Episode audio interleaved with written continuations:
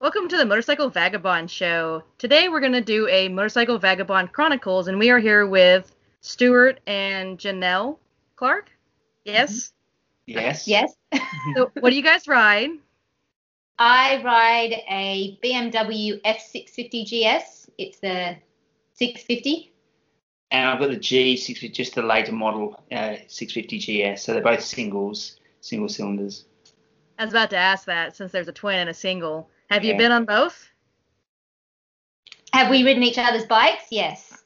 Have you been on both the twin and the single of the 650? Oh, No, not the 650, no. no. not the twin. No. Haven't actually been on that many bikes, to be honest.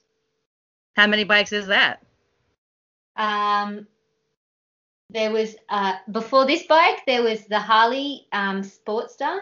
hmm Before that, it was a Yamaha Virago, the 250, which was my learner bike. And before that, it was a 50cc scooter. I love scooters, especially in the 50cc range. so much fun. yeah. What about you, Stu? Yeah, about the same, really. Pretty much the same Only, use. uh, only other people's bikes uh, a handful of times, really. So I, I really, yeah, don't have that much experience in a range of bikes. So, where are you guys currently at?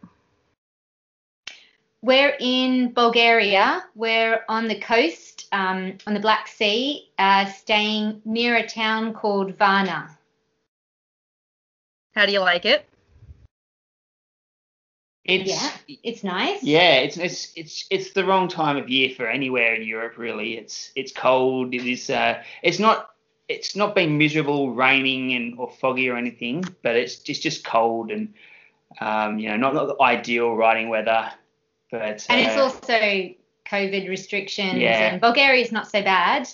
Um, we've actually been really lucky to have been able to travel this year, I think, through parts of Europe where, um, and the countries we've we've moved into. Um, well, we've avoided countries in full lockdown, and there are countries you just you can't go.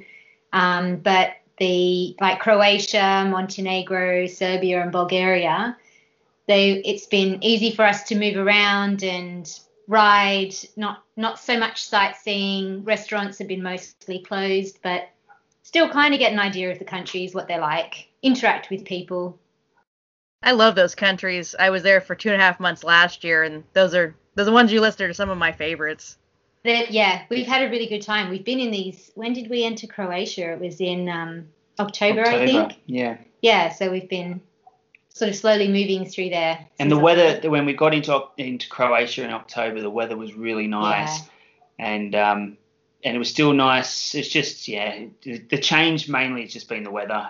But I mean that's what we came here just to kind of see out the winter. It's a escape the really cold, wet, snowy winter that you can get in Europe to, yeah, more mild countries. we wanted to stay in the EU during while this COVID thing's going on, so we can move around within without having to do proper border crossings. But um, obviously going into Serbia was different, but uh, but they they didn't care the borders.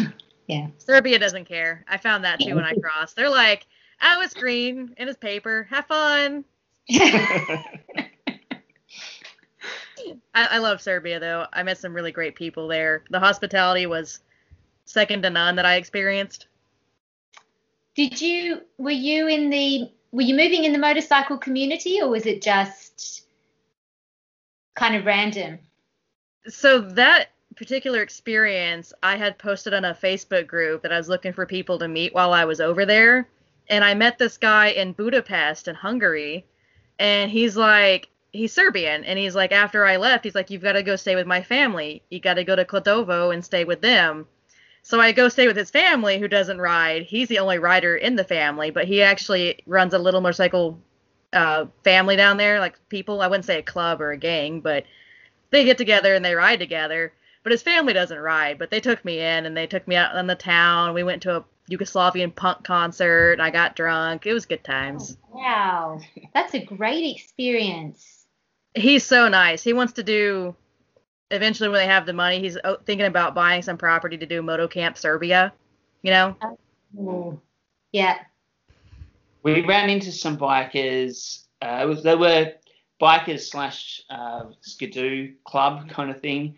They they had like a uh, motor club clubhouse, and we just we just needed Janelle's bike had blown over in the winds and broken her mirror, and they um, we just needed somewhere to to try Fix and fix it, just to try and fix the mirror, just just someone to do some welding basically. Oh, just, by the way, his bike blew over, over as well. It wasn't just mine. Yeah, yeah, yeah. It was massively strong winds. Anyway, um, this these guys took us in. They um they uh, they actually they made us coffees and they they fixed up Janelle's bike. And at the end of it, wouldn't accept any payment or anything, but also gave us a bottle of this homemade grappa that was really strong. And um, just uh, yeah, it was it was just really lovely of them. Just to the uh, we couldn't we couldn't communicate with them. Yeah. we just and we were only in there for like 15 minutes while they were um, fixing up Janelle's bike, and it was we wanted them to. We, we were just kind of expecting there were a shop that we were going to pay for their services, but no, not at all. Yeah, it was nice. Do you speak any other languages? Now, I get Oh. by with Google Translate, and I usually learn hi, mm-hmm. thank you, goodbye, and cheers in every Yeah. language I can. Yeah. yeah, yeah. I figure you guys are about the same. Yeah. And We where are sort you of- originally from? Pardon? Where are you originally from? Oh, from Sydney, Australia. So you've got the English thing going on, and that's about it.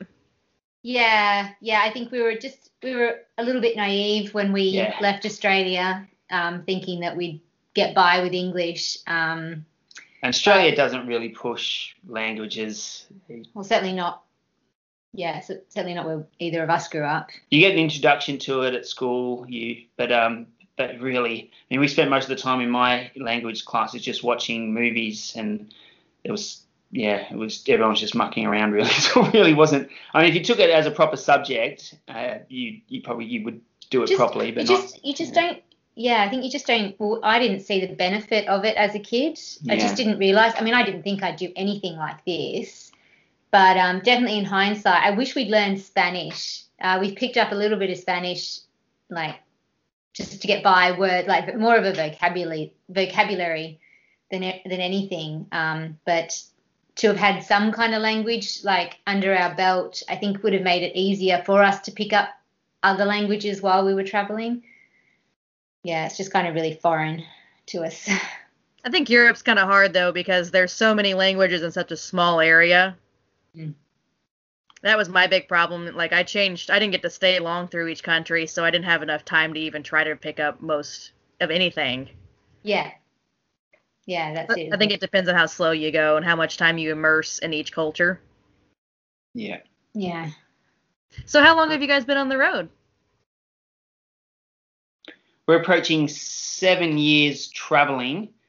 So we left in February 2014, but uh, 2018 and most of 2019 was pretty much spent in the UK just doing some work and setting up a, a business so that we could fund continued travel. And what business did you set up? Um, so we travel with our dogs, and we developed a, uh motorcycle dog carrier, which we now call the Pillion Pooch.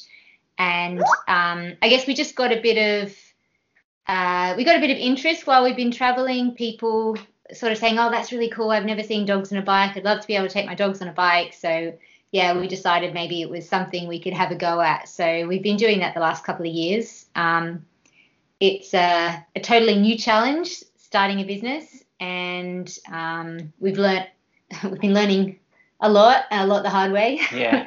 but uh, yeah, but it's um yeah, so it's called the Pillion Pooch, and it's a motorcycle dog carrier just for small to medium sized dogs. So I take it you guys are research and development and marketing and the website and sales. And counts, accounts, yeah. yeah. yeah. So why start the business in the UK?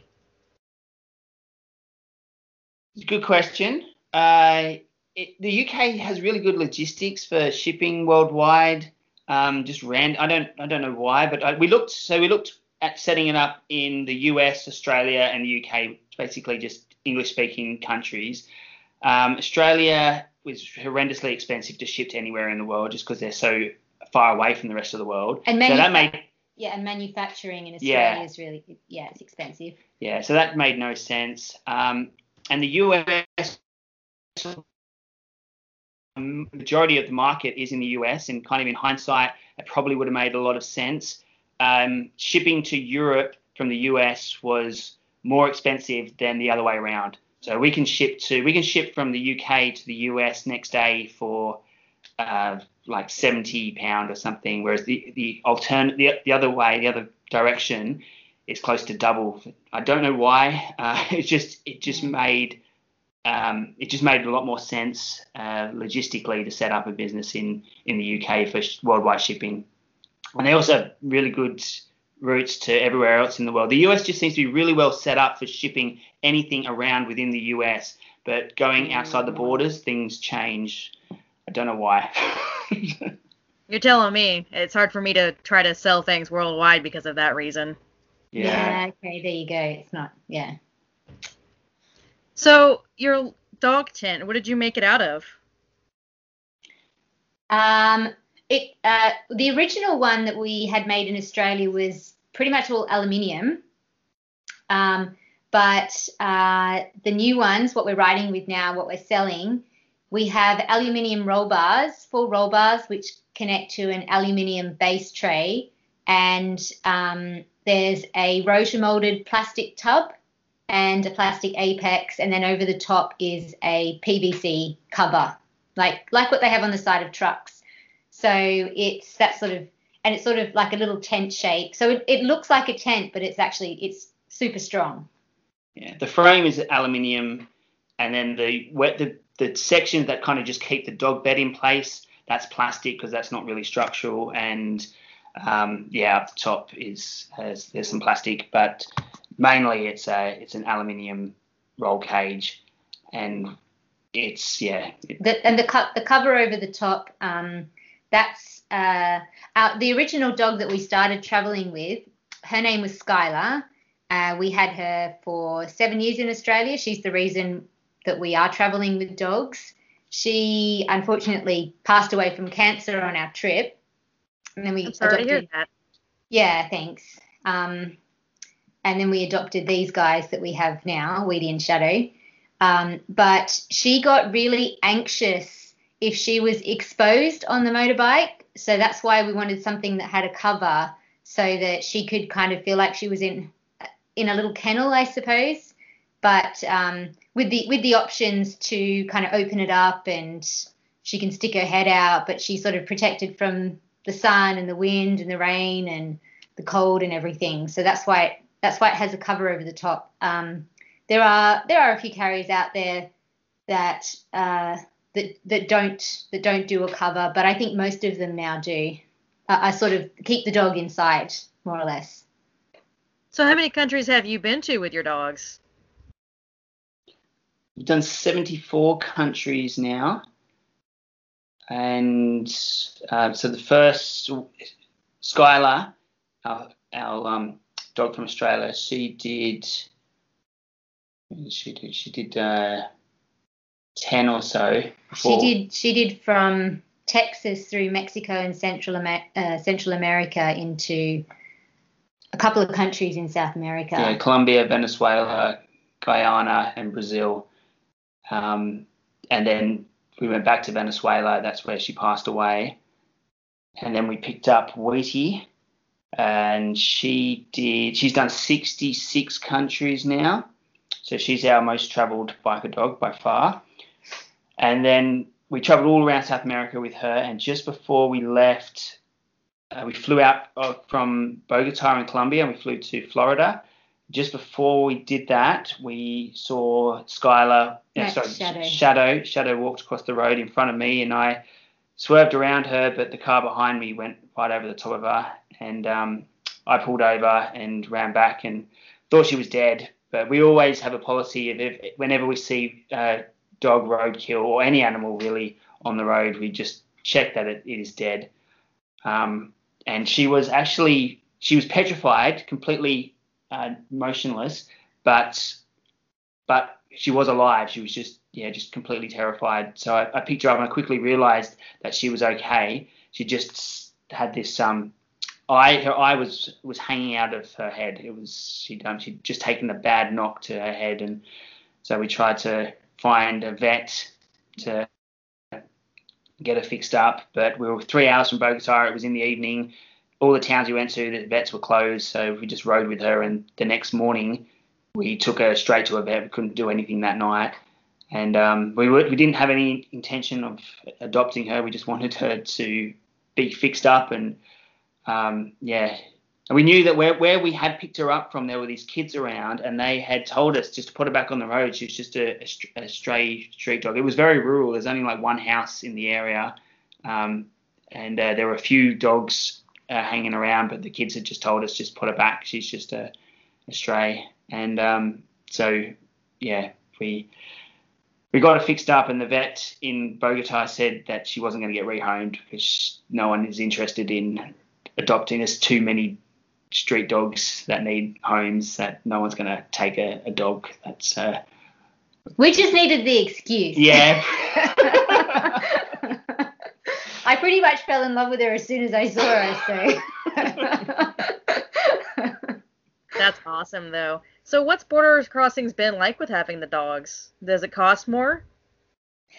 Um, most i would say for most of the world it hasn't it's not even an issue. Nobody even says anything. Um, it's sort of the more uh, I don't know the correct term these days, like the more Western countries. Um, that's when you start needing things like vaccination records um, and sometimes paperwork. Um, so in the Americas, uh, there were a couple of countries in South America that we had to go to like the Department of Agriculture or equivalent, um, whatever whatever they were called, but basically a Department of Ag- Agriculture, and get some a form filled in where you, you you took your vaccination records, and it just it was like a covering letter almost to say that the records you had were legitimate, um, and the do- they've checked the dog and the dog's healthy, and you can travel. Like between Argentina and Chile, we needed that document. We and turned it, up to the border one day, so and it lasted and it lasted 30 days. So you'd have to, um, yeah, we'd have to go back and get it um, renewed uh, once it expired. But we did, yeah. yeah. We turned up to a border one day up in um, near Bolivia, and it was so the border crossing is 400 k's from Jujuy, which is the nearest big town to the border. In that's in Argentina. In, in Argentina, so we're crossing into Chile and we didn't have the paperwork, or the paperwork had just expired, and we really didn't think it was going to be that big a deal. But they said no, you need to go and get the um get it redone, and it was uh, so we had to ride 400 k's back to. And it was also it was the weekend, but it was a long weekend too, so we had to spend an extra three days in Jujuy just getting paperwork for the dogs. Um, well, this at this point it was just weedy. It was just weedy.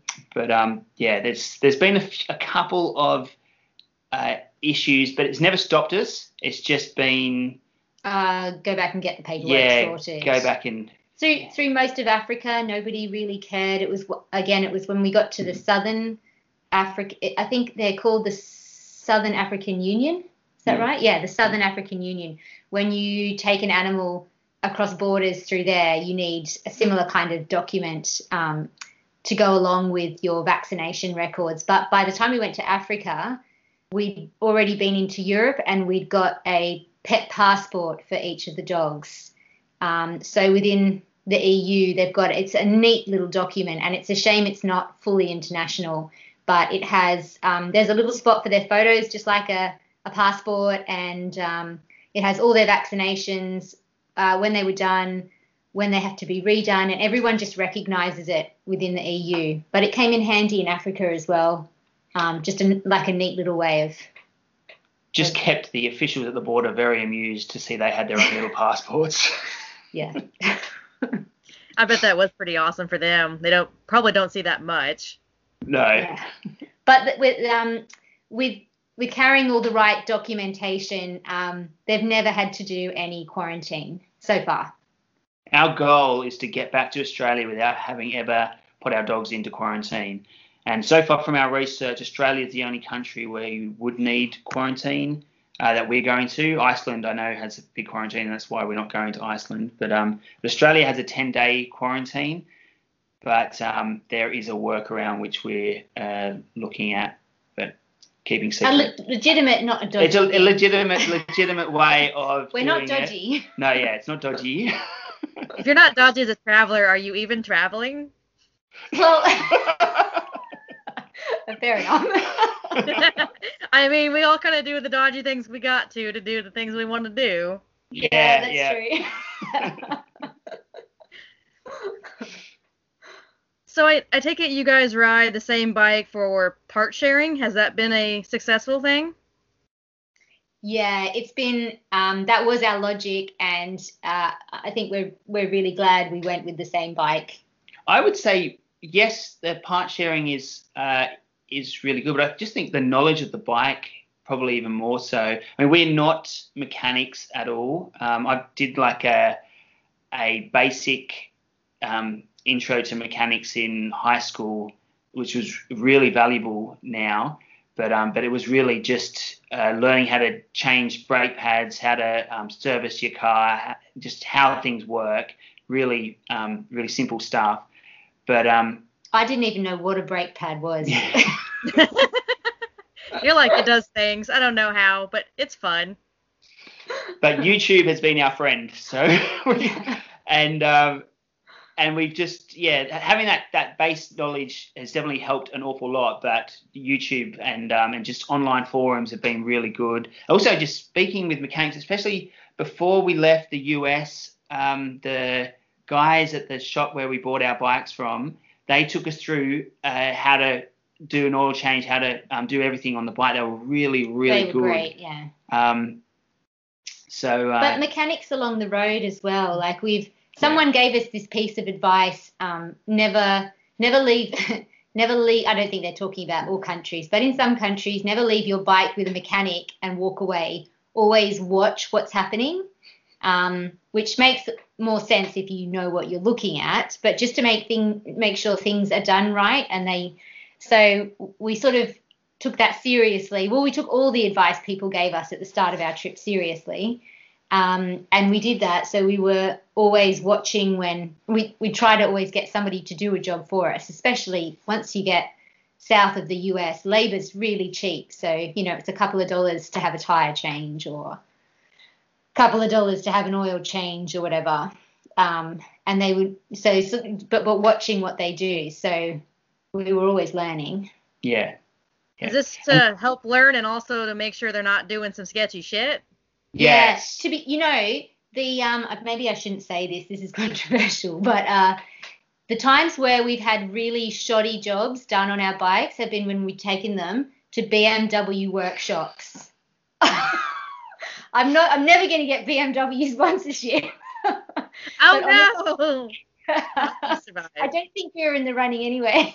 I'd say the BMW product is excellent, but the it's particularly in um in less developed countries the yeah the, the service, service- centres uh, have done have really done All- some dangerous things on our bikes. Yeah, all they want to do, they want to deal with brand new bikes that are um, just doing the, the, where they've just got to do an oil change, and they're touching bikes that are never going anywhere. They just, they, yeah, just coming in and out of the shop once a year. That's pretty much when they're, the only time they're ridden. Um, if there's anything a little bit technical that needs to be done, they just don't know, and they, yeah, it's it's been dangerous actually. The, the, the best BMW mechanics are the ones that don't work for BMW. So they've got like their own workshop or they work from home or yeah, they've they've been great. Actual BMW mechanics, just not at I don't know why, just at the service centres. We've we've ridden away with um, really important bolts not being done up and you know things like that. So yeah, yeah, fork oil leaking. Yeah, I've got a friend who had her engine seized on her DRZ 400 down in Central or South America somewhere. I forget which country she was in. And she took it to a sketchy guy, and they took it apart and sanded it. He glued a few pieces back together, and the bike's still running like six years later.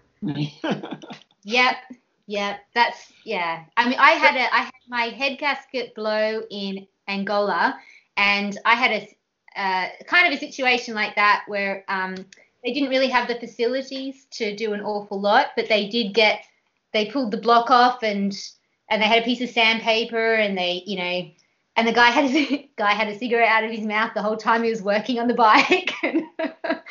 um, all went back together, got me across the border into Namibia. Unfortunately, it blew again. Yeah. But then in South Africa, we had a great um, BMW mechanic uh, who just stripped my bike down and well, your bike as well, really. He did both our bikes. He was amazing. It only, yeah, the, the fix in Angola only got us an extra 2,000 kilometres, but that was enough to get us out of Angola. It was, Because we had um, and that a visa to worry about. yeah, that's what we needed. We just needed to get back on the road and going, and it was going to, yeah, it was going to be a real problem if we, um, if we were stuck. We couldn't get parts into the country. They had issues because they've got a financial crisis where their currency just changes every day, so you just can't buy any or, or shipping stuff in was impossible. They put a second-hand head gasket on Janelle's bike, which I've never ever heard of a second-hand head gasket being used, but um, that's what they did. That's what that's all they had. So yeah, they they got it all back together and uh, and they did this sanding job and and got 2,000 kilometres. So we got out of trouble. And from Namibia, we were able to just ship it to South Africa where we could get some proper work done on it. So Yeah. So speaking of shipping, do you guys use boats, air flight? Do you go with the bikes or separately? Um, we've we've done all of those. the only thing we haven't done on, I guess I was going to say the only thing we haven't done is a train, but if you count the Eurotunnel yeah, as a train, we've done that. Um, but we've shipped we shipped them by container from the US to the UK. We shipped them by container from Egypt to the UK after we finished Africa. We flew them um, from twice flown them. twice. Have we flown them twice? Flown them from Colombia into Florida and in Angola we Oh, went on yeah. a mil- military plane. We We were them. with them on the military plane. Yep, Yep. uh, just an hour flight. Um, Yeah. trucked them more times than we'd ever want to. Oh yeah. Breakdown. only only only a few hours just to get out of trouble. But yeah, they spent Janelle's bike in particular spent a lot of time on the back of a truck. So did you guys start on this these bikes or did you buy them sometime into your seven years? No, these are the bikes we started with, but we bought them in Texas. So we didn't buy them in Australia and then ship them out. Um, that was just going to start costing too much. We decided, and bikes are pretty cheap in the US, so uh, that's where we started with them. There was just no nice. point in buying a bike in Australia to ship to the US. I, it would have been nice to have Yeah. Australian plates, but in in hindsight, it's a good thing we weren't interested. Like we didn't, we weren't worried about that because we've had um, we've had five different plates on the bikes. We, we currently have Bulgarian plates. So how's the cost been for moving the bikes around? Mm, I don't know that it's. I mean, we always Stu always researches to find the most economical um, solution for moving the bikes. But at the end of the day, it's not something where we go, oh, it's too expensive because it's something we just have to do. yeah, But we've we've been able to find like I don't know, pretty cheap solution. I'd say probably the most expensive shipment of the bikes was Egypt to the UK, and not only was it expensive to do, it's kind of the cost just kind of kept adding up. And then when we got them, heaps of stuff was nicked off them, and um, so we should have probably gone for a more expensive option, a, a, a safer option. We just tried to find the cheapest. but the cheapest had always worked for us up until that point. When we so when we went from Colombia into Florida, we flew them, and that was the cheapest option. That it wasn't done for any ease. It was just that we were in Bogota. Uh, we would have had to ride down to Cartagena to ship them, and if and from there we would have then had to fly the to get to Florida. We would have had to fly back to Bogota or take a bus or something, which was going to cost money. Then then fly to uh, Miami and then where we would have picked them up. But considering when we've got to do it, even just a short flight like that, we've got to fly the dogs as well. So suddenly the price goes up if we've got to move from a port to a major airport. So when we did the, the cost comparison, it was it was actually cheaper to just fly the bikes from Bogota, and it's actually it's it was I think it was nine hundred dollars per bike, all up. So it, yeah, it was. I think we were looking at 500 for shipping plus whatever the port fees were going to be, uh, and, And then, we- and and then we- our flights. We and we were weighing doing the you know doing the Darien Gap crossing again and going up through Central America again because we'd already come down through Central America and we just decided that um, if you look at the, the costs in that respect as well, what that what that would add up to, and um, I guess the hassle of the border crossings again. We also looked at flying from Bogota to Panama, but again, then then we had to do all those border crossings, and uh, and again, I don't think that was any cheaper than flying all the way to Florida. We also looked at flights to Chicago, to New York, to um, Toronto, Yeah. and um, for some reason, there's something uh, unique about Florida. Not only is it shorter distance, but they have their taxes are far reduced. So there's no dangerous goods tax. This is back in 2015, so I don't know. These don't don't quote me on these. It could have changed, but at the time, it was it was it was really cheap flying to Florida, and it was just it was it really in our circumstances was cheaper than than shipping by sea. Nice. So how do you do your research? Do you just Google it, or is there any forums that have good information? Google, yeah, uh, Google's probably the main one, but there's iOverlander. I'm not sure if you, you're aware of that yet, of course. Um, that's that's a big resource for us. Probably not so much though back in 2015. I think we uh, weren't using it so much back then. No. Yeah.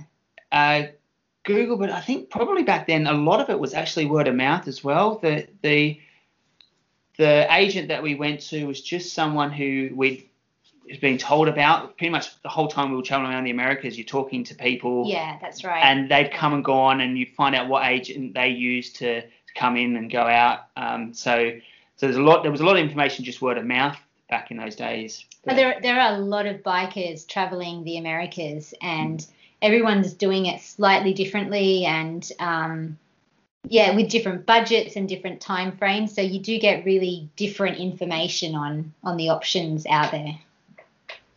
That actually is a really good way to explain for someone who is on the cheap side and having the time why a lot of information could be bad or ba- bad advice because the expensive option's not the one that you want. Yeah. So, how many miles do you guys or kilometers do you have on your bikes? Well, actually, the the bikes are in miles because we bought them in the US.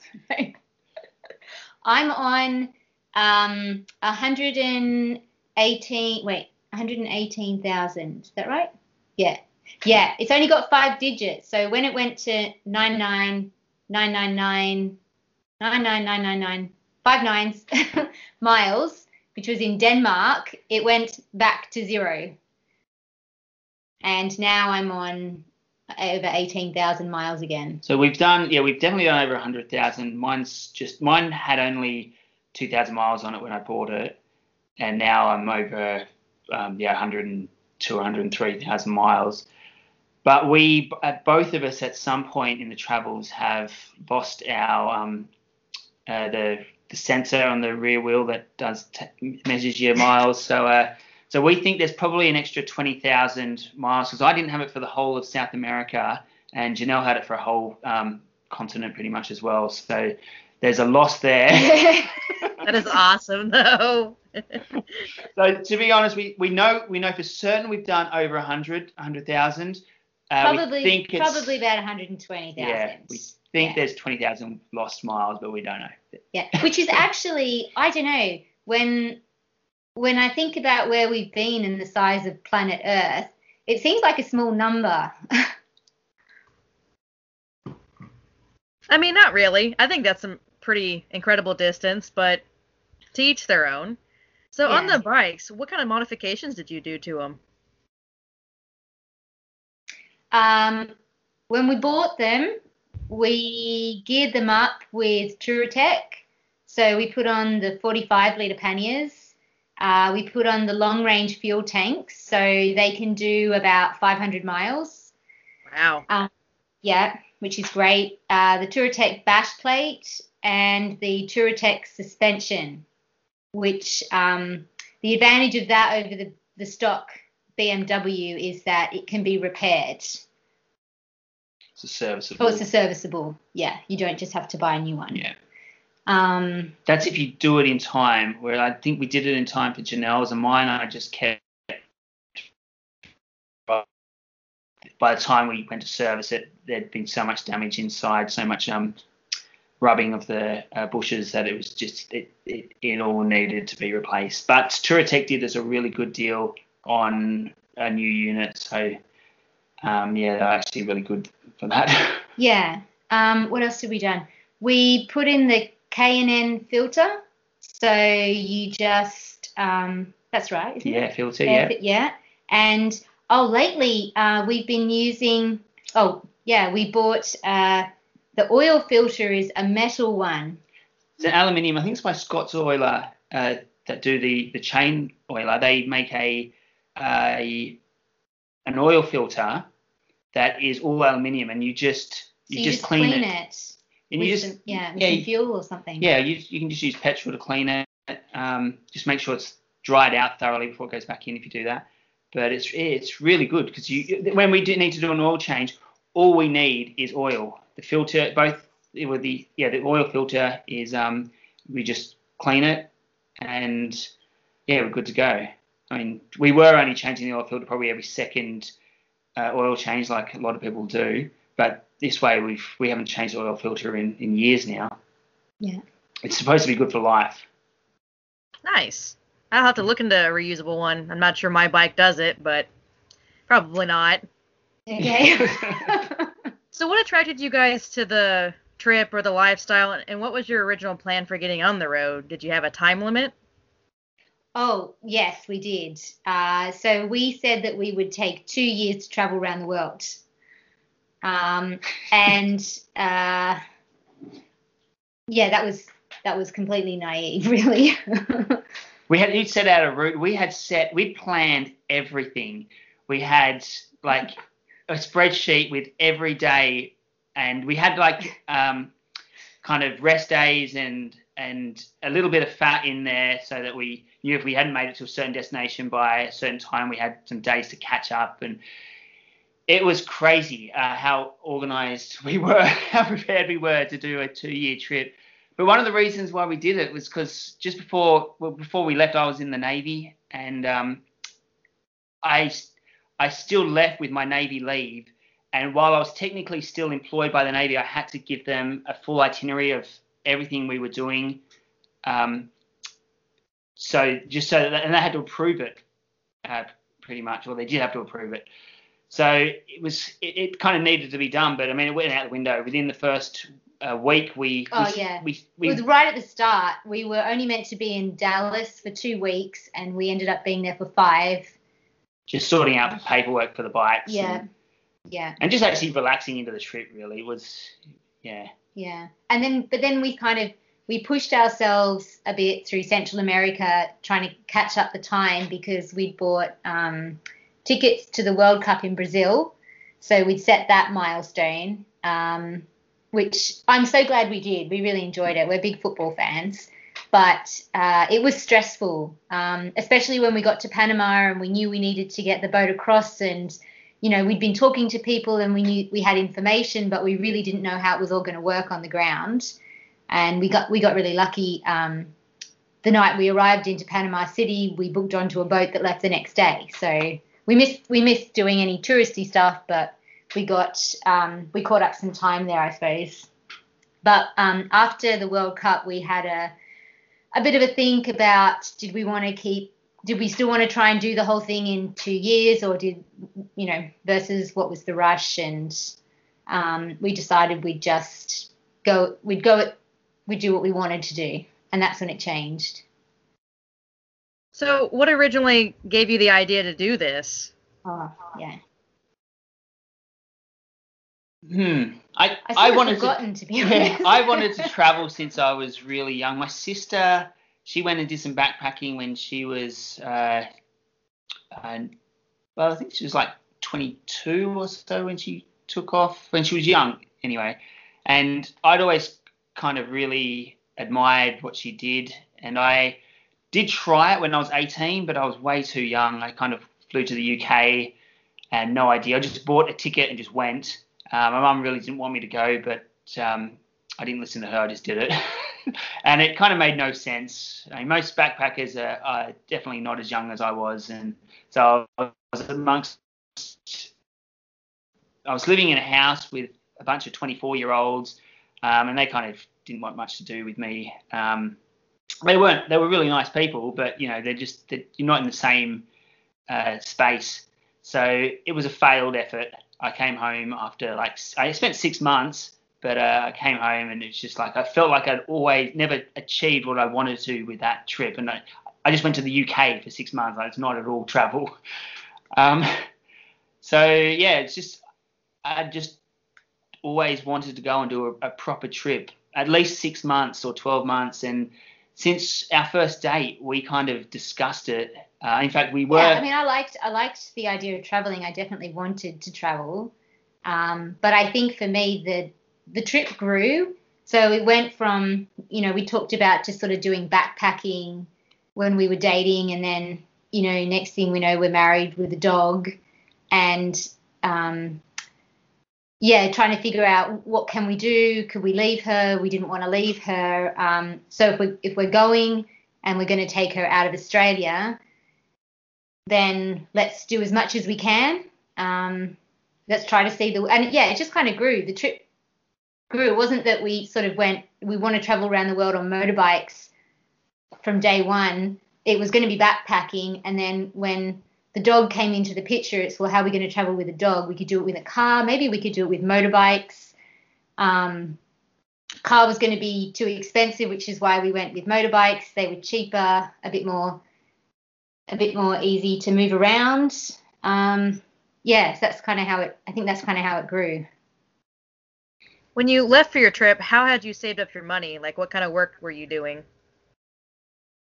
we both had we both had good jobs. Stu was in the Navy, um, and he'd done a few deployments, and you get you get sort of these big lumps of tax-free money out of those. And I was working for the council, and I had a really good job. So we saved for five years, and we saved what we thought would be enough to travel around the world for two years. And yeah, yeah and, we, and actually, I think we did. I think we got that bit right. That's something we got right. Well, we well we definitely had enough. We had more than enough money. We one of the other things. For that, I, for yeah, that plan.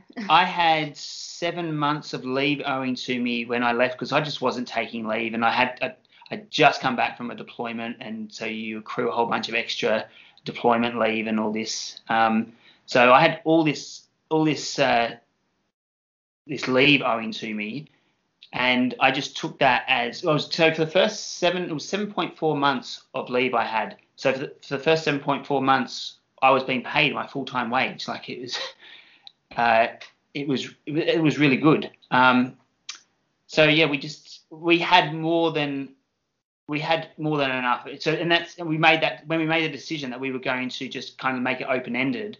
We um, yeah we we we budgeted for hundred dollars a day and in South America, we were easily doing uh, less than fifty dollars a day on average. So yeah, we weren't looking to you know waste the money. Yeah, we still wanted it to. We yeah, we wanted yeah. We were doing careful with it, but we did we did a lot of we did a lot more tourist activities than we do now. For example, yeah. Yeah, yeah I understand that one quite well. The pennies yeah. that you save today will go at the end of the trip. Yeah. Yeah. Yeah. yeah. I mean, you don't have to say it, but how much did you guys leave out with? Like I said, you don't have to say it if you're uncomfortable, but I'm kind of curious how much you guys had.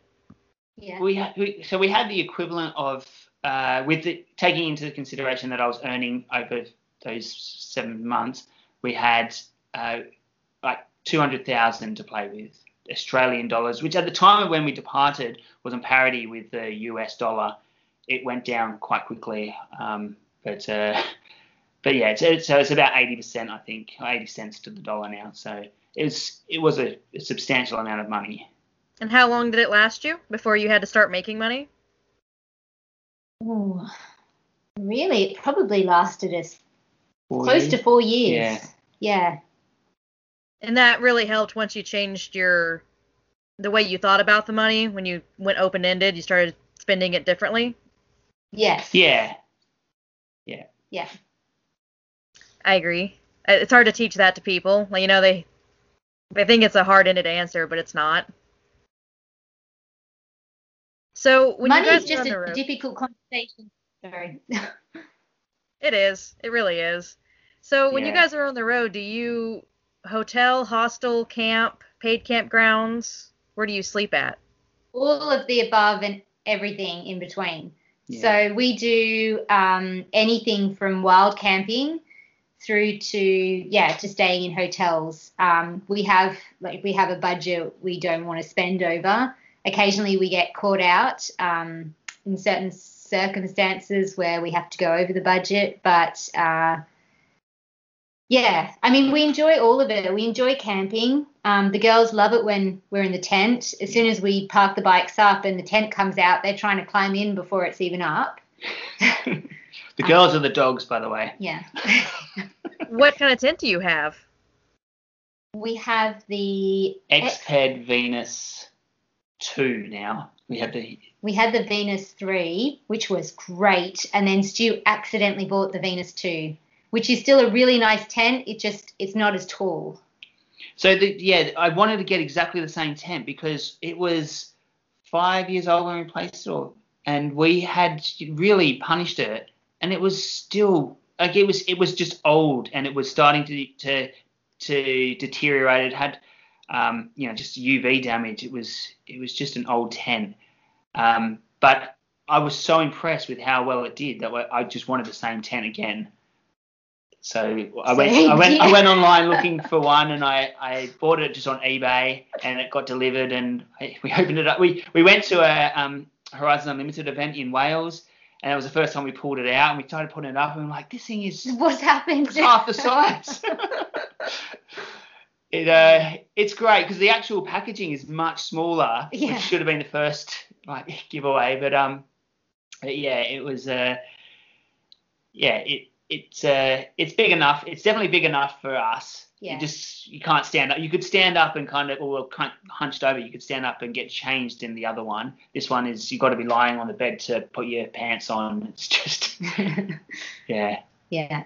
But So we yeah. guys- Sorry. have you guys gone with quality gear for your sleeping bags and your pads and all your other stuff as well? Yeah, yeah, we have. And I'm so glad we did because, like, nearly seven years later, we still have some of the original stuff. And it would be nice to replace it, but now we don't have the budget. Yeah, we've got these awesome sleeping bags that are rated to minus 30 extreme and minus 11 comfort, I think. But we've been in minus 15 in Bolivia, and um, it was it was absolutely freezing, and uh, just uh, we just wanted to get straight into the sleeping bag. As soon as the sun went down, it just was crazy, and um, and we were fine. and once we were in the sleeping bags, just What are they? What brand are they? They're Sea to Summit. Oh, Ce- Sea to Summit. And they zip together, um, which is so great for us because when you zip sleeping bags, so we have a left and a right, when you zip them together, the combined volume inside is so much bigger. So all four of us, the dogs go in the sleeping bags as well. All four of us just get in there and we all share our body heat. I'm sure that really helps for keeping warm in negative 15 days. Yeah. Is that Celsius or Fahrenheit? I know That's it's pretty close, but so I don't. You can do the conversion. I don't. no idea. So what kind of dangers have you guys encountered on your seven years of adventuring? When it, have you wrecked? Have you had any people problems or animal problems? When I say that, Uh, we've had, well, we've had, I've been attacked by baboons. who hijacked who hijacked my shopping when I came out of a supermarket. That was pretty scary. If you've ever seen one, they've got these giant canines and they um they work really well together As a pack. as a pack. um, Stu's had an accident, a bad. Oh, we both had accidents. Yeah. Stu had a bad one in Mexico where it was his fault. He had a head-on with a car, um, which landed him in hospital and stitches. I had an accident in Sudan. Um, Wasn't uh, her fault. that one wasn't my fault. a Uh, minibus doing I don't know what speed. It went flying. It, it hit her and then went flying past me. It went into the sand and just this yeah, just trail of um of sand dust behind it. It was it was still caning along. It was crazy. Janelle was really lucky that um. I think our bikes are so big and so loaded. Um, the bike just in every time every time the bikes have done a pretty good job of protecting us. We were in riots. We got caught in riots in Ethiopia. Um, we've been in we've ridden through demonstrations in countries all around the world, and even if there is trouble, um, nobody's ever bothered us. But there seems to be, I don't know, this kind of unofficial. The riots in. Unofficial, uh, I don't know, rule where bikers just kind of get let through. So when taxis or buses are blocking roads, they always stop and let the bikers go through and carry on their journey. Um, and that had been our experience up to that point. But unfortunately, in Ethiopia, there was just a few people who decided that, um, yeah, we were there and they were all riled up and had to go and we'd like. They were, ha- they were holding these like scaffolding poles um, or just whatever they could kind of get their hands on as weapons. Were, it was a mob.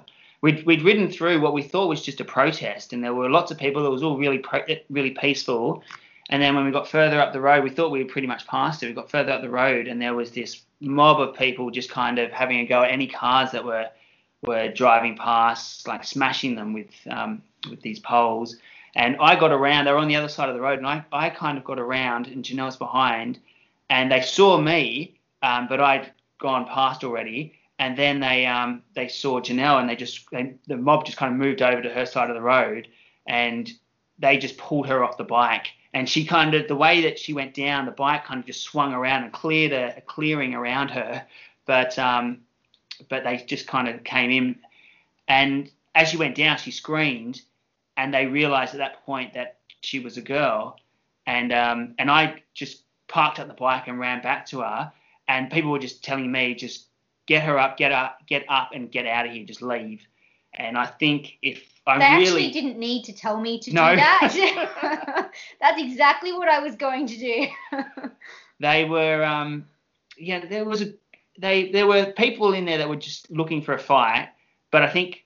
But that was just, it was really just. I'm sorry, I'm a well, well, it's. I think I, I'm certain that if it wasn't for the fact that Janelle was a girl, I think it was two guys going through there. I think it could have been a different story because there were 11 people killed in that um, in those riots. And it's just this small little town. Like uh, it was really, it, it, I think it was probably the most dangerous situation we found ourselves in.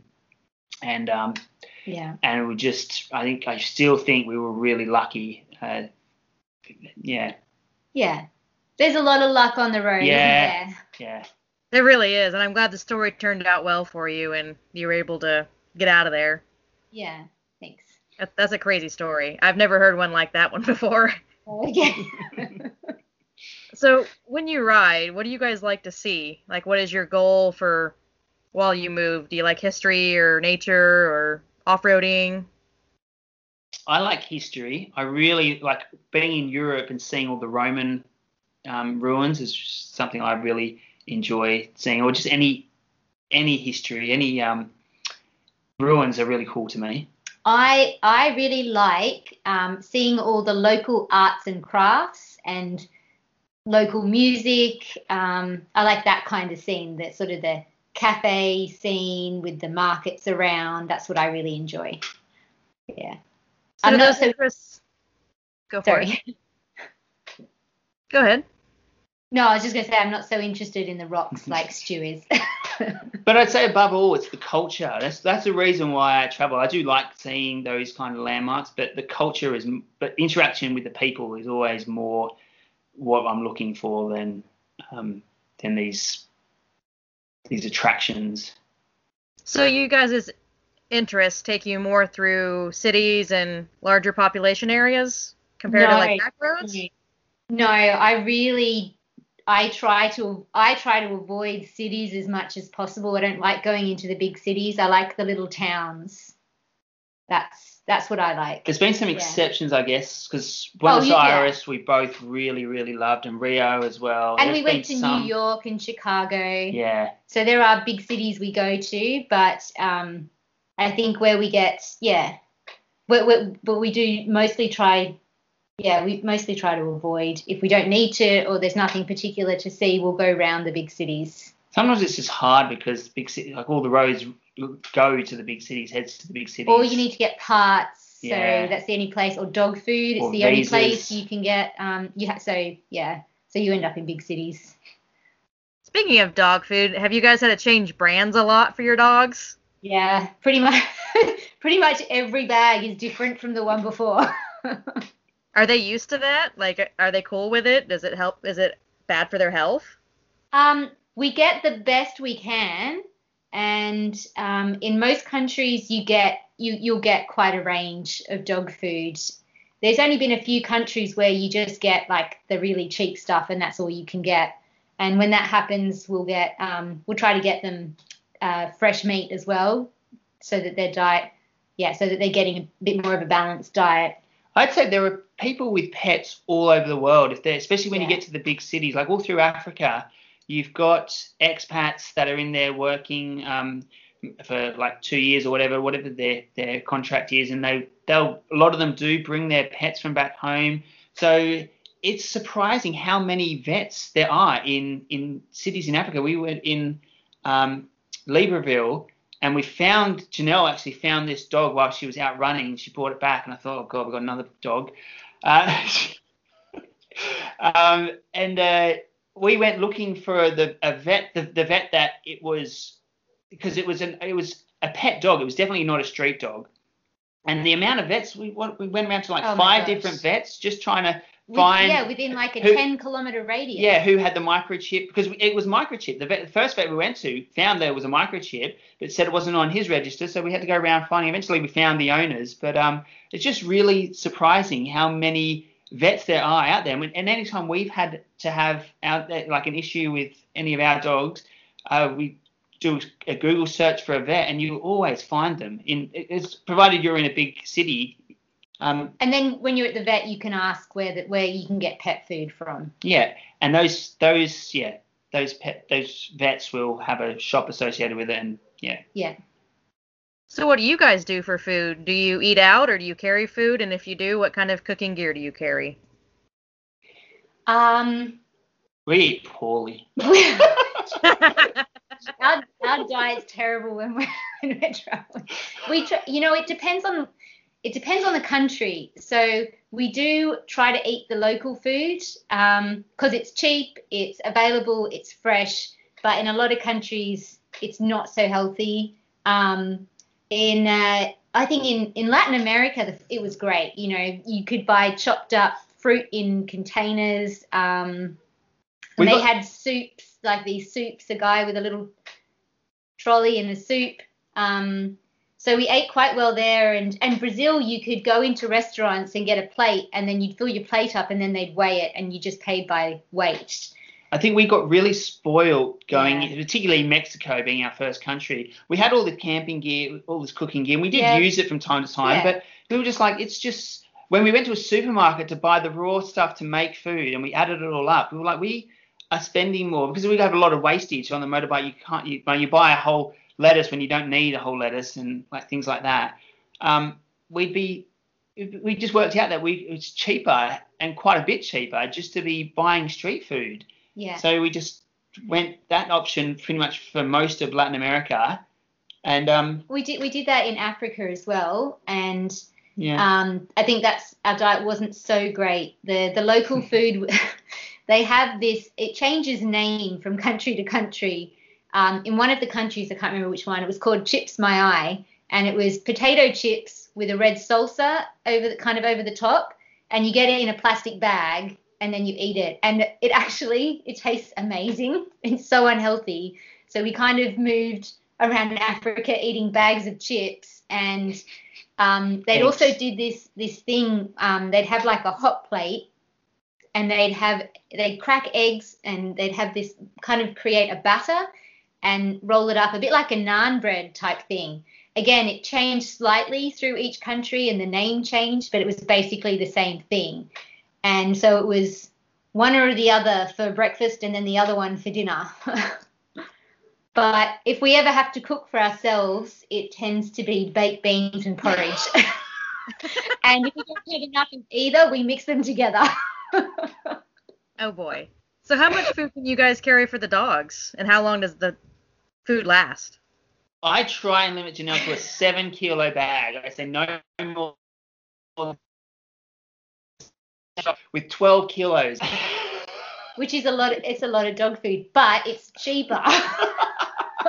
it's sometimes cheaper than the seven kilo bag, and so, then and then we then we bag it up. So mm. we'll we'll try to get dog food when we've stopped somewhere somewhere for a while, like maybe a week or a couple of weeks, and then we can kind of get through a bit of it, and then the rest kind of gets bagged up and distributed in different panniers and bags and things. So the dogs actually pretty much always have a good supply of food. We always have their food sorted.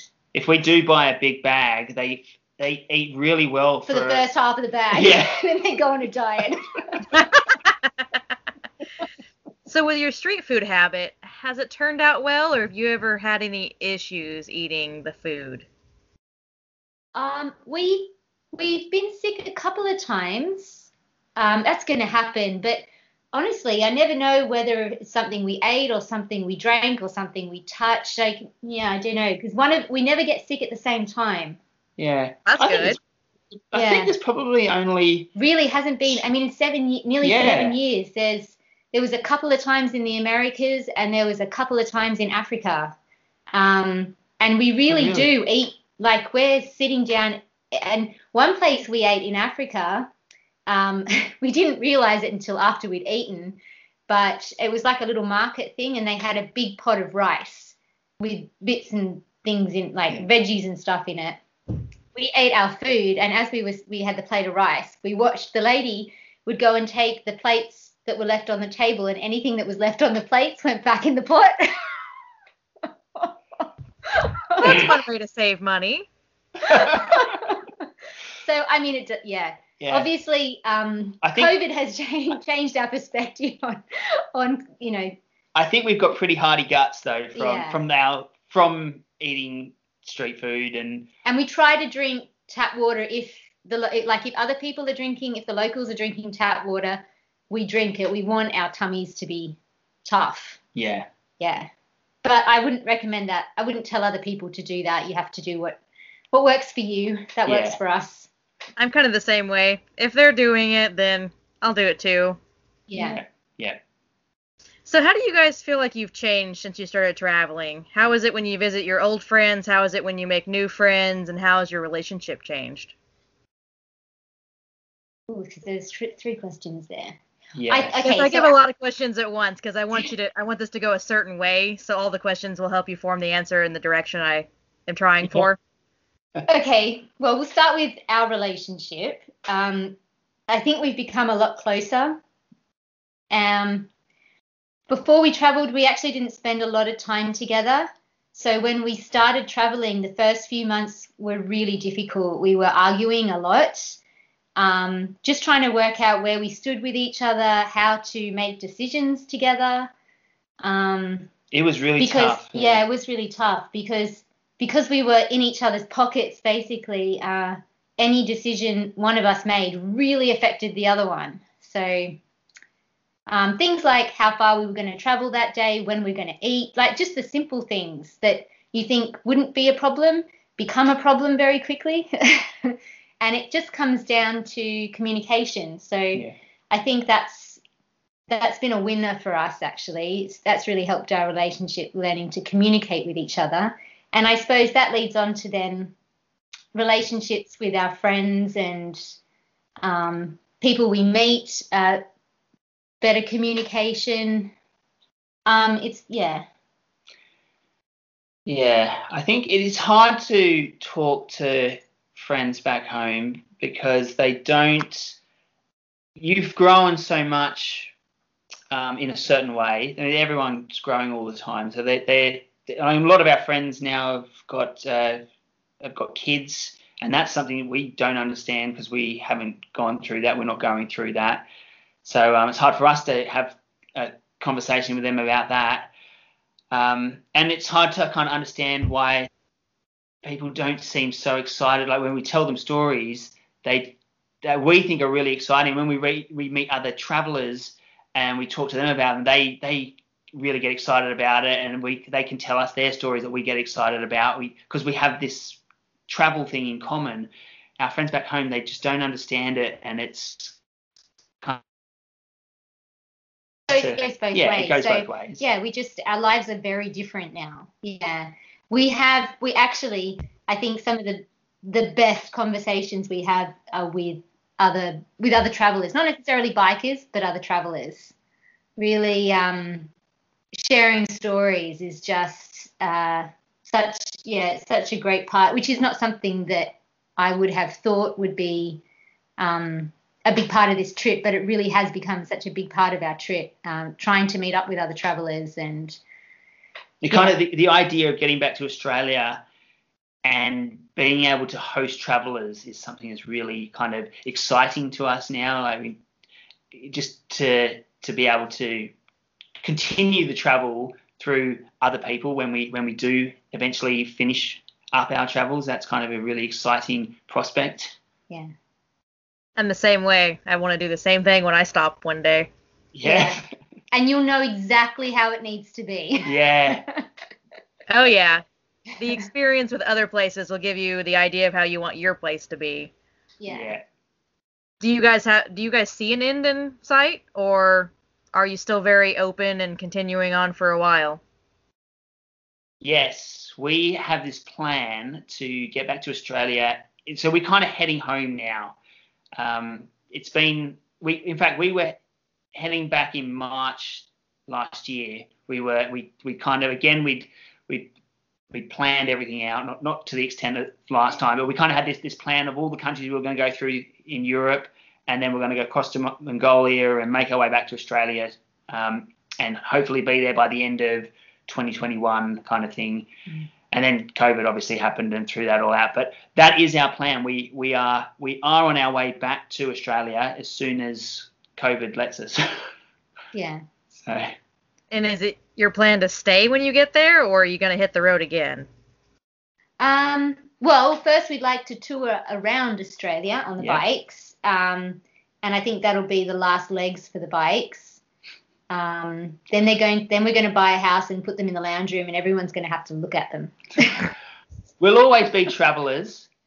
Yeah. I think that's never going to change now. But um, but I think we will. I don't. You know. Yeah, it's really it's so hard. hard, to, to, say. Yeah. Uh, the uh, the idea of having our own place is it's definitely exciting. I mean, definitely last year when things broke out, you know, we're we're homeless. We don't have a home anywhere in the world, and that's a bit scary when something like that happens. Um, we, you know, we survive. We have great friends who helped us out, um, so we're lucky. But I think yeah, I think that would be a nice next challenge to have our own place. But how long we stay there, I have no idea. Whether we decide to hit the road again, whether we go in a car, or there are definitely so many places we want to go back to. So Nice. Do you guys ever get tired of anything about the road life? Anything that kind of grates your nerves or like, ah, this again? I've developed a phobia for police. when I see police, my heart just starts racing. I just really don't like police anymore. yeah, yeah. Um, I'm not. normally they giving you a reason to not like them? Oh, I think just uh, you know, um, through some countries where they sort of stop you and harass you a bit, trying to get trying to get money out of you, and um, yeah, Did you pay? no, never. No, I don't think we have ever paid. I think we may have um, accidentally when we thought it was a legitimate fee. I think I think that has happened once, and I was kind of kicking myself for it. Um, but uh, but no, no, we we we we, we We've we, got so we've got we have a policy of we've not got paying. so good at getting out of things Yeah, now, yeah. working together. I mean, one time in Zambia, the police pulled us over and they decided that they wanted to inspect our bikes, and Stu's indicator wasn't working. So they legitimately had a reason to fine us five dollars, but um, all we had to do was swap a relay from my bike to his bike, and it made it look like, and the indicators would be working again. So we did that. Janelle, Janelle, Janelle had passed, and she she rode up the road about 10 meters and just and parked up and was just waiting for me. And mine didn't pass, and he said the indicators. And I said, no, this was working this morning. Just through. I'm telling you, Yeah, just bring back this this um this this uh, relay, and I'll and I'll plug it in. I'll show them it's working. So she just unplugs it, walks it back, and plugs it in. And I said, look, it's fine now. It's I, I don't know. It's just that just just when you tested me, it wasn't working, but it's fine. And uh, they It's said, like oh, what- okay, okay, you can go. So, It's like what you were saying before. If you haven't done something dodgy, you probably haven't traveled. Yes, I was told about the way to get out of tolls in Panama since they're everywhere. The one that the trick that I was told is you can sit there and be like, "Oh, I can't find my wallet. Oh no!" And you start taking your gear off and you start taking the bike apart, and they'll tell you to go away. I- really one- annoying. one of my one of my tricks in um, Africa, what really annoyed me was at the checkpoints because they were just bored most of the time. So, and a lot of these checkpoints, we were always trying to do the the road less traveled where we could. Um, they really don't see people at, and very often. So when you turn up, you're like you're their entertainment, and they want to look through your panniers. They never tell you what they're looking for. Um, but I started putting like my tampons and my, you know, all my girly stuff on the top. So as soon as I lifted the lid, they saw it and they were just like, oh, it's okay. that is awesome though. and then when I did the same thing, they definitely didn't want to talk to me. That's actually really cool. So you guys probably get asked a lot of the same questions over and over. Is there any of them that you really get tired of answering?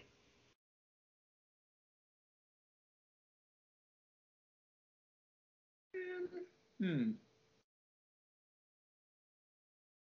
I love to talk, so. Yeah, he does. Uh, I think sometimes what sometimes what annoys me a little bit is um, when guys sort of say, "Oh, how do you handle how do you handle that bike? Like, is that isn't that too big for you?" It doesn't happen all that often, um, but it definitely happens, and that really kind of yeah, that kind of annoys me when when guys say that because they're not they're actually not really asking me a question; they're just making a statement and they're not really interested in what I have to say. And Janelle's seven years of riding some pretty challenging roads have made her uh, probably a far better rider than most of these guys that are asking her the question anyway. Doesn't mean I don't drop it. Still dropped it the other day in mud. yesterday if we you're did, not dropping your bike, you're not challenging yourself. exactly. yesterday we rode some really challenging stuff for the first time in um in a long In a while, time, yeah. and it was it was dark. Um, we are just trying to find our accommodation, and it was uh, and I'm just like watching Janelle. Like, like I've got the benefit of being like a fair bit taller than Janelle. I can put my feet down when it, whenever I want to. Janelle has to be able to use the bike to to um, get herself out of trouble, and and it just she I bet she's just growing. She's just like so has such an able rider now that um it, yeah it is really annoying when um when you get people that just assume that she's a, she's a she's a, a girl. She's not going to be able to ride that bike. So um and they just have to ask the question. It's actually yeah. Yeah. I got that a lot. I was on one of those big American cruisers, a Victory Cross Country, and got the that sure is a big bike for such a little girl. And I'm over here like, Ooh. of course, I just made the dismissive winking gesture for those who will be listening to this podcast. But and then I get on the DR350, which is only a 350, but it's really tall, and I still get the same. Isn't that a tall bike for you? Nah. It only weighs 200 pounds anyway, or 300 pounds anyways.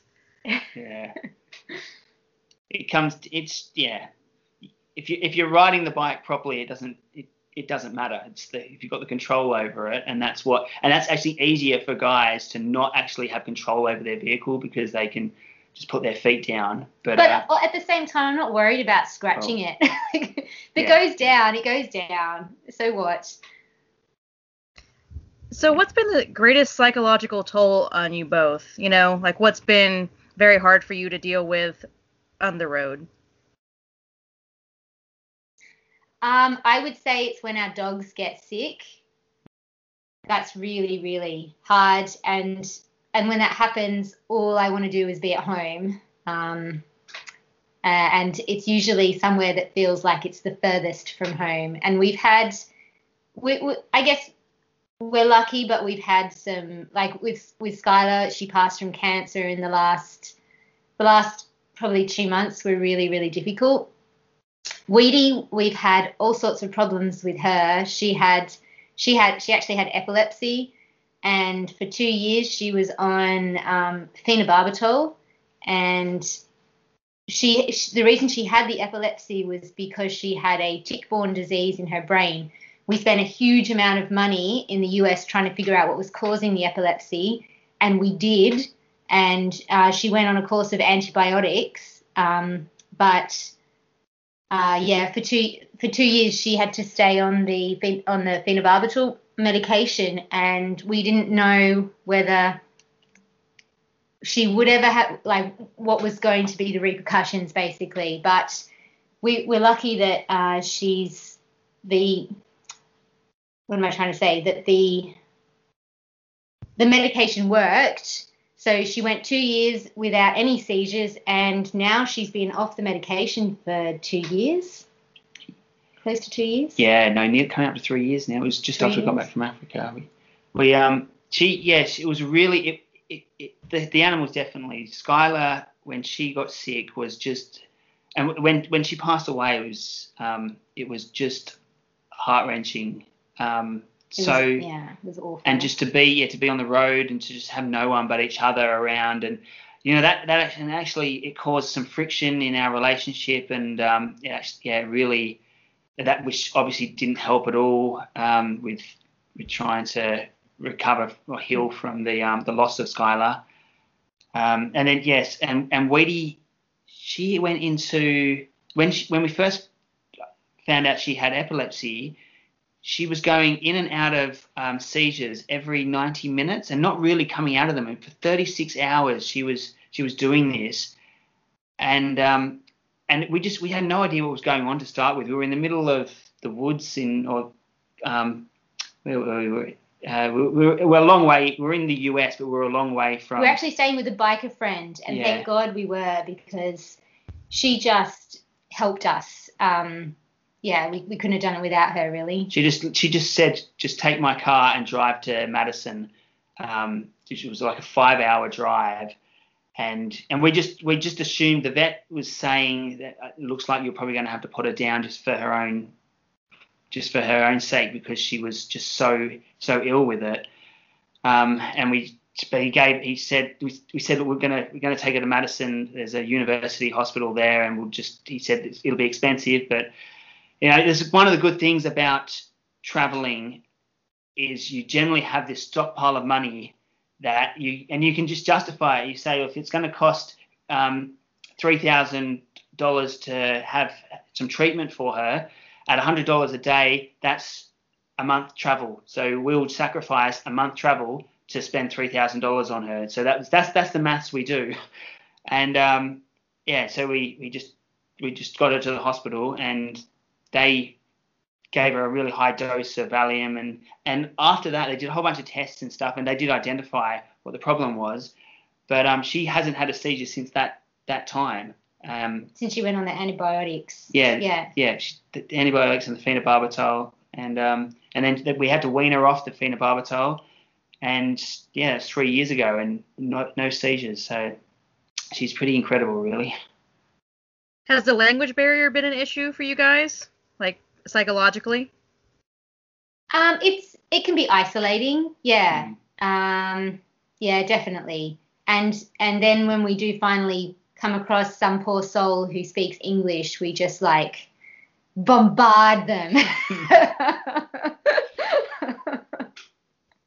um, yeah, I think you know it would be so nice if you could just talk to people everywhere in the world. Um, but yeah, in in in in the Americas, obviously you can you can start learning Spanish, and you, you're good for you're good, good for yeah. even in um, Brazil, you, your your your poor Spanish will kind of get you somewhere, and getting into Europe, they're kind of and changing all the time. That's re- that And- is it is really draining and And in Mm. Africa, you know, they kind of divide it. This is French speaking Africa, and this is, I think there's Italian speaking and Spanish, whatever, um, Portuguese speaking Africa.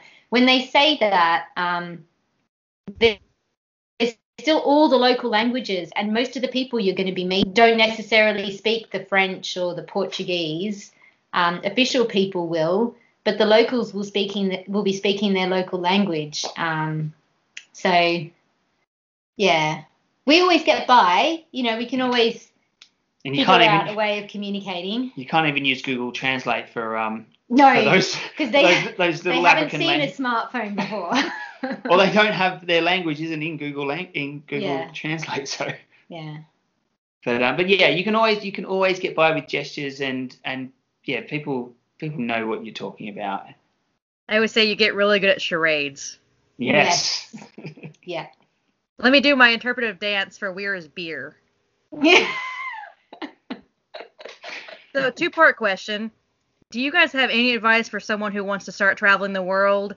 And second part, what would your advice be for those who want to do it with their dogs? Dog or dogs?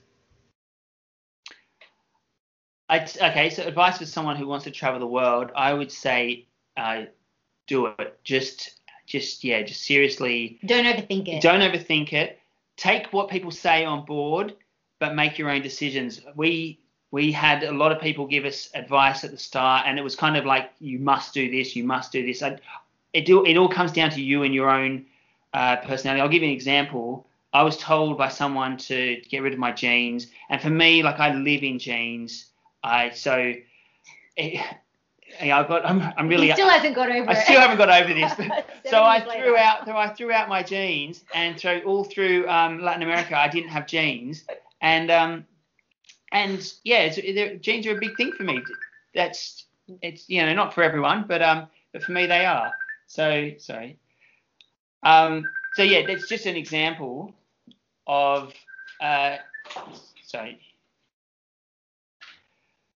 Um, yeah, sorry. Uh, uh, It's yeah, fine. I can edit it out. Okay.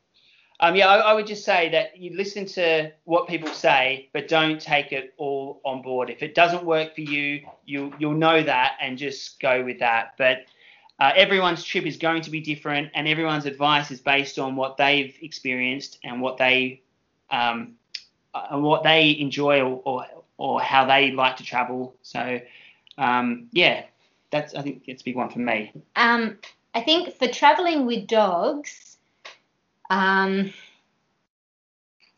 uh, again, don't overthink it, but make sure you have make sure you have your paperwork in order, um, and and try not to be in a rush because it it does change the trip a lot. Uh, you need to think about stopping to let them stretch their legs, uh, making sure they're getting enough rest, having drinks of water.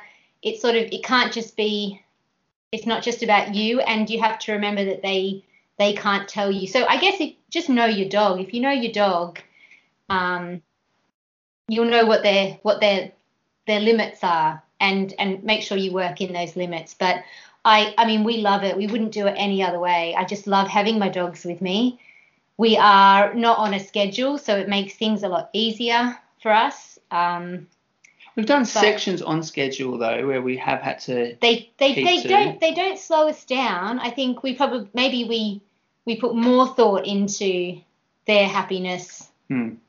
Yeah. Anytime we haven't been able to get in, into a country, uh, well, we've we couldn't get into Saudi Arabia because we didn't have a marriage certificate, and Janelle, as a female, wasn't allowed to travel without a family member.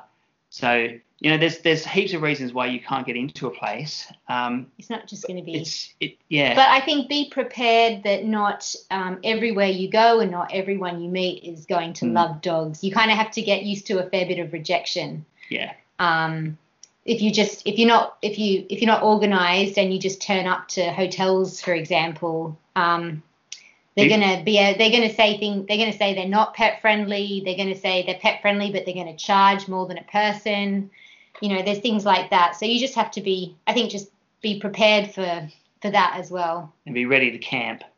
Yeah. Do you I think think- people have liked you more because of your dogs, or you've gotten more I attention? think I think that dog people um, like us more because of our dogs. I mean, often people just come and they walk up to the, the bikes and they the dogs, they talk to the dogs, and they don't say a word to us. I think the dogs have really, yeah, we've had a lot of people. It's been a totally different kind of trip. Yeah, a lot of a lot of attraction. A lot of people have come and um, and offered things to us just because of the dogs. We've had, I think, they've paid for themselves in free accommodation just because of, they've been there. We we was So- we were sat in a um we carry this double camping chair with us. It's a bit of a luxury and um actually mostly the dogs use it to sleep on. We don't use it so much, but when we stop for lunch, um because we can't sit in restaurants with the dogs, we sit we usually sit in the car park, but we get our camping chair out. We were sat in a subway car park um, with our camping chair and the dogs, and this guy walked up, and I think he kind of thought we were homeless or something, and he gave us some money, and I'll buy something for the dogs. So you guys have mentioned that you got a lot of tips and advice when you first started. About how much of that didn't work for you, percentage wise? I'd say a very small amount. And most of it is good information. Um, so maybe 10%, not probably not even, was was actually just didn't work for us. What I can't think of any examples on the spot. The jeans is uh, is the big one. That's nine out of the ten percent.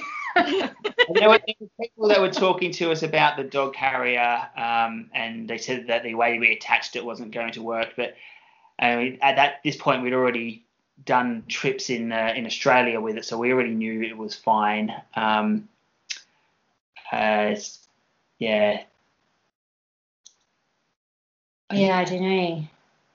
I, I, I, yeah, I'd have to really think about that. I mean, we were talking, especially the, the bike shop. They gave us a list of all the spares that we should be carrying, and oh of yeah, course, that's a big. they one. want to sell Yeah. their they, they just want to make a sale so to be selling you um, spare clutch levers and all this stuff they they said all these things are uh, they could break so you should, you should carry this list. And it was huge. And we were like we're going to need a, another pannier just for these spares.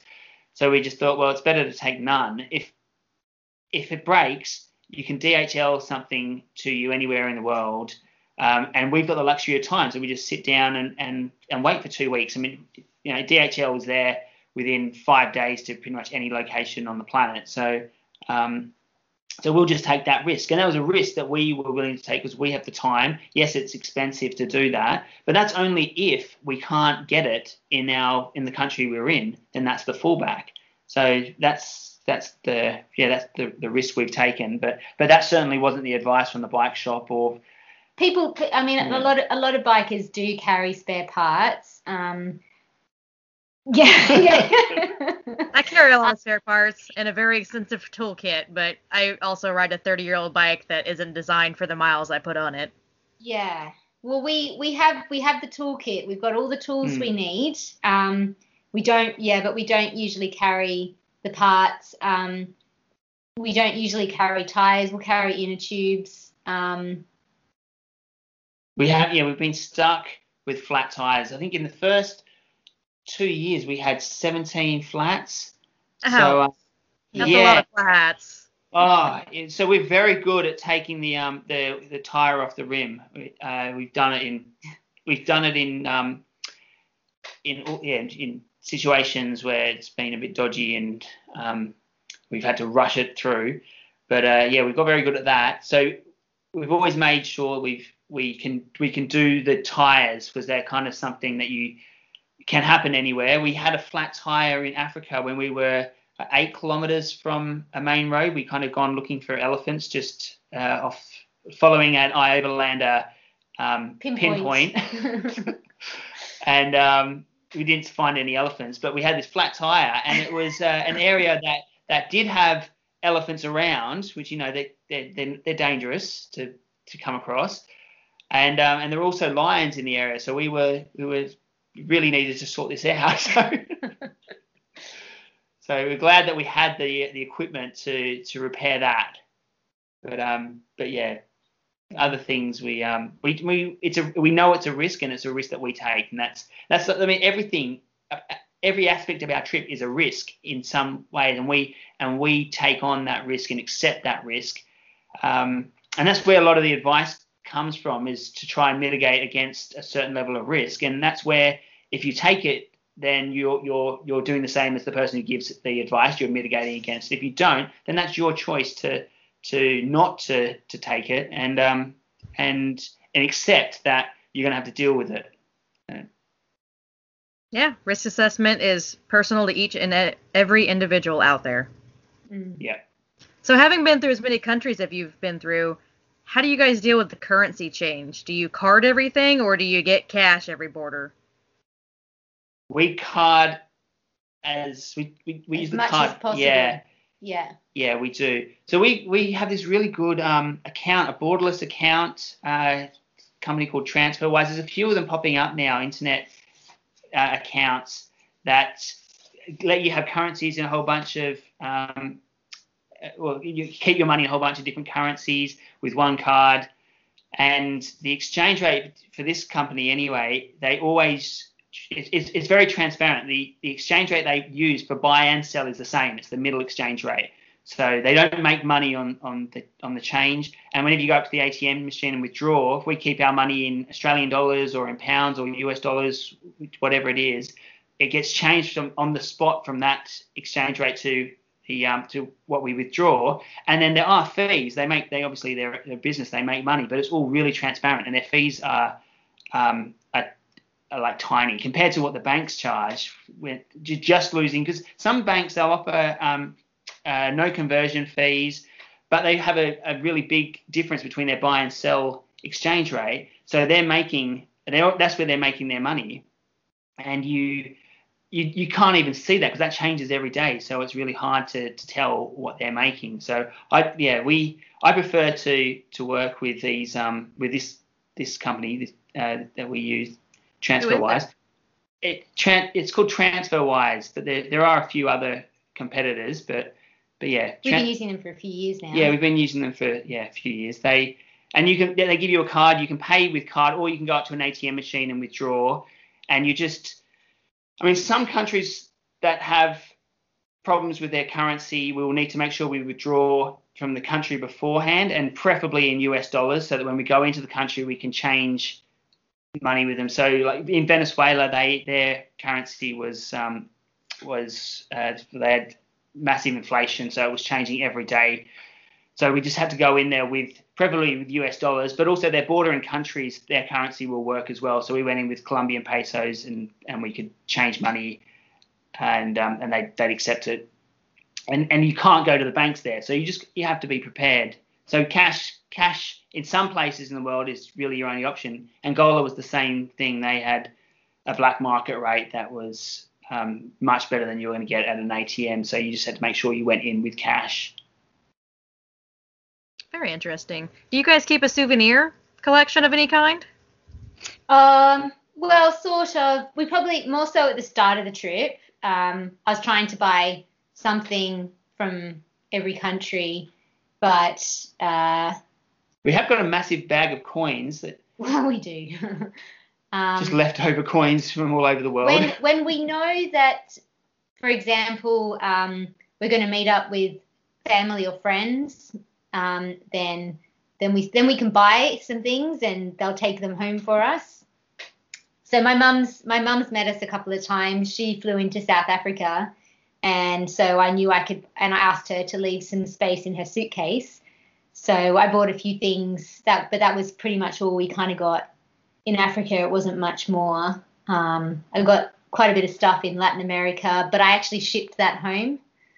So at the start of the trip, when we were just looking at two years and and we had a better idea of what our budget was, it was easier to be buying things and then just go to a DHL office and ship it home. And but that quickly became well, it, it, it isn't it isn't cheap to be doing that. So. Yeah.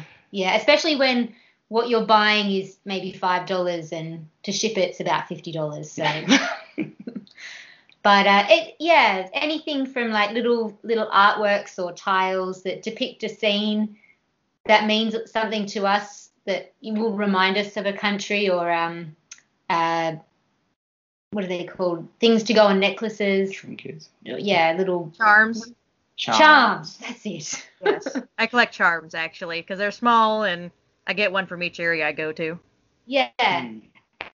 and people will give us something. Uh, there was a lady uh, in uh, Senegal. We stayed with a family, and the grandmother she had these little bracelets made from blue beads. I think she probably made them, and she gave me four of these bracelets. So you know those kind of things are very dear. Um, another another lady had a rock that she painted, and I carry actually some of these things I still carry with me. I like to have them with me. I haven't sent everything home. I feel you. I, I know what that's like. So, do you guys want to go ahead and drop some links and what your names are on social media for people to find you? Yep. Sure. Right now. Sure. Oh. yeah. So all right. So I'm Stuart Clark. oh, this is part of the interview. Oh, okay. Sorry, I thought that was it. Start again. Okay. So we're Stuart and Janelle Clark, and our trip is called the Pack Track. And if you'll find us at facebook.com slash the pack track, instagram.com slash the pack track, YouTube slash the pack track. Yep, there's a pattern there. Yeah. Or www.thepacktrack.com. so we blog, we blog about our trip. Um, there's lots of photos. They're not very professional. We just kind of, yeah, it's just us. Um, and um, if you're interested in anything to do with dog tra- dog travel, uh, get in touch with us. Um, and our motorcycle dog carrier, the Pillion Pooch, you can check out at uh, www.pillionpooch.com. Very nice. So now that that's all out of the way, do you guys have anything else you'd like to share before we get out of here? Nope. nope. Do you? Um, Where are Yeah. you headed? So I'm currently in Tennessee at my boyfriend's kind of home base. He has a house rented out, but he's a veteran and he has a lot of health problems, so he has to come back for medications and appointments. Yeah. And a family, one of his friends from the army, ha- he's been part of their family for like 10 years, so he's been living with them for five years instead of his own family. And so I've been here with him. He's down with an electrical issue on the Harley, an issue with the BMW, and I'm currently running finally on my DR350. But I'll be leaving out of here to head to Florida, and because of COVID, just kind of gonna do the states this year. Yeah. Florida, California, maybe up to Northeast. So whatever, just poke around. I'm gonna speak at a women's event in Colorado in June. Oh, cool. So do what I can. I, I wish I, I have the money and I'm ready to go to South America, but until it, everything gets running again, I don't want to go. Yeah. Because it's not, it's really, it's not, we've been traveling, but it's not the same. We kind of feel like we've missed out a lot. We've, we've kind of done the countries, but um, we've seen the countryside and things like that. But we, yeah, it's just, it's just not the same when you can't sit in the coffee shops and restaurants and go to the museums and yeah, this year would have just been we, we were we, we were able to work in the UK because we both got um, UK citizenship. So we, this year would have been better spent in hindsight, just sit, just saving sitting, in just the yeah, UK. sitting in the UK, Yeah. just just earning money rather than kind of pottering around Europe, just waiting for things to get better. Like for for the first six months of the year, we were kind of we still were thinking, oh, we can still get to Mongolia. We just got to wait for the borders open. We can still get there. We can still get there. And then just yeah, in hindsight, I mean, hindsight's a wonderful thing.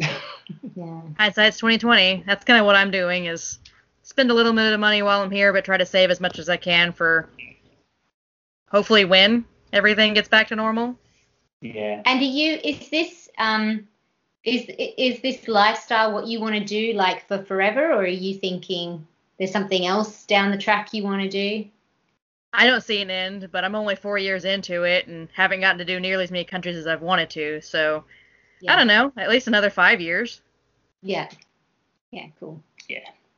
It's been really great chatting with you guys, and I really want to catch up with you when you get back to Australia to see how the rest of your trip's gone and what your plans are afterwards. Yeah. Yeah. yeah, for sure. Anyway, so I think it's time to say goodbye, unless you guys have anything else you want to add. Nope, um, don't think so. We, we we support. We've been trying to support the World Animal World well, Animal, World Animal Protection. They changed their name but uh, we, keep plugging. Um, we've raised a few thousand, I think, over the over the years, so not a great deal in, in seven years. We don't plug them as much as we should, but if um, yeah, if anyone would like to donate to a very worthy cause, that's that's one that we try to push. Okay, I'll make sure and get the link on the notes too. Yeah. Yeah. Okay, okay thank you. Thank you guys for being on the show, and I can't wait for everyone to listen to your story. Yeah. So will it will it be on will it be on just is it just on Facebook or? No, this will be available on Podbean, Apple Podcasts, Google Podcasts, Stitcher, Spotify, pretty much anywhere a podcast is. This will be on. Oh wow! Okay. Cool. I'll make sure and send you a link once it's live. yes. oh, I'm gonna hate listening to myself. I hate listening to myself too, and I keep making these shows.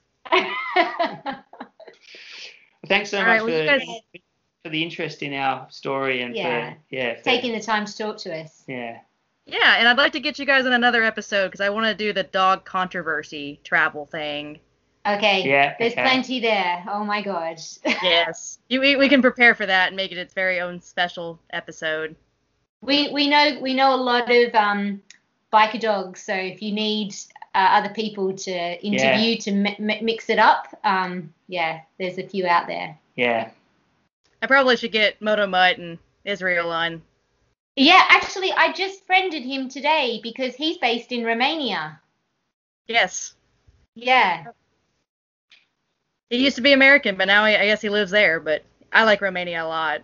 Still got a very American accent.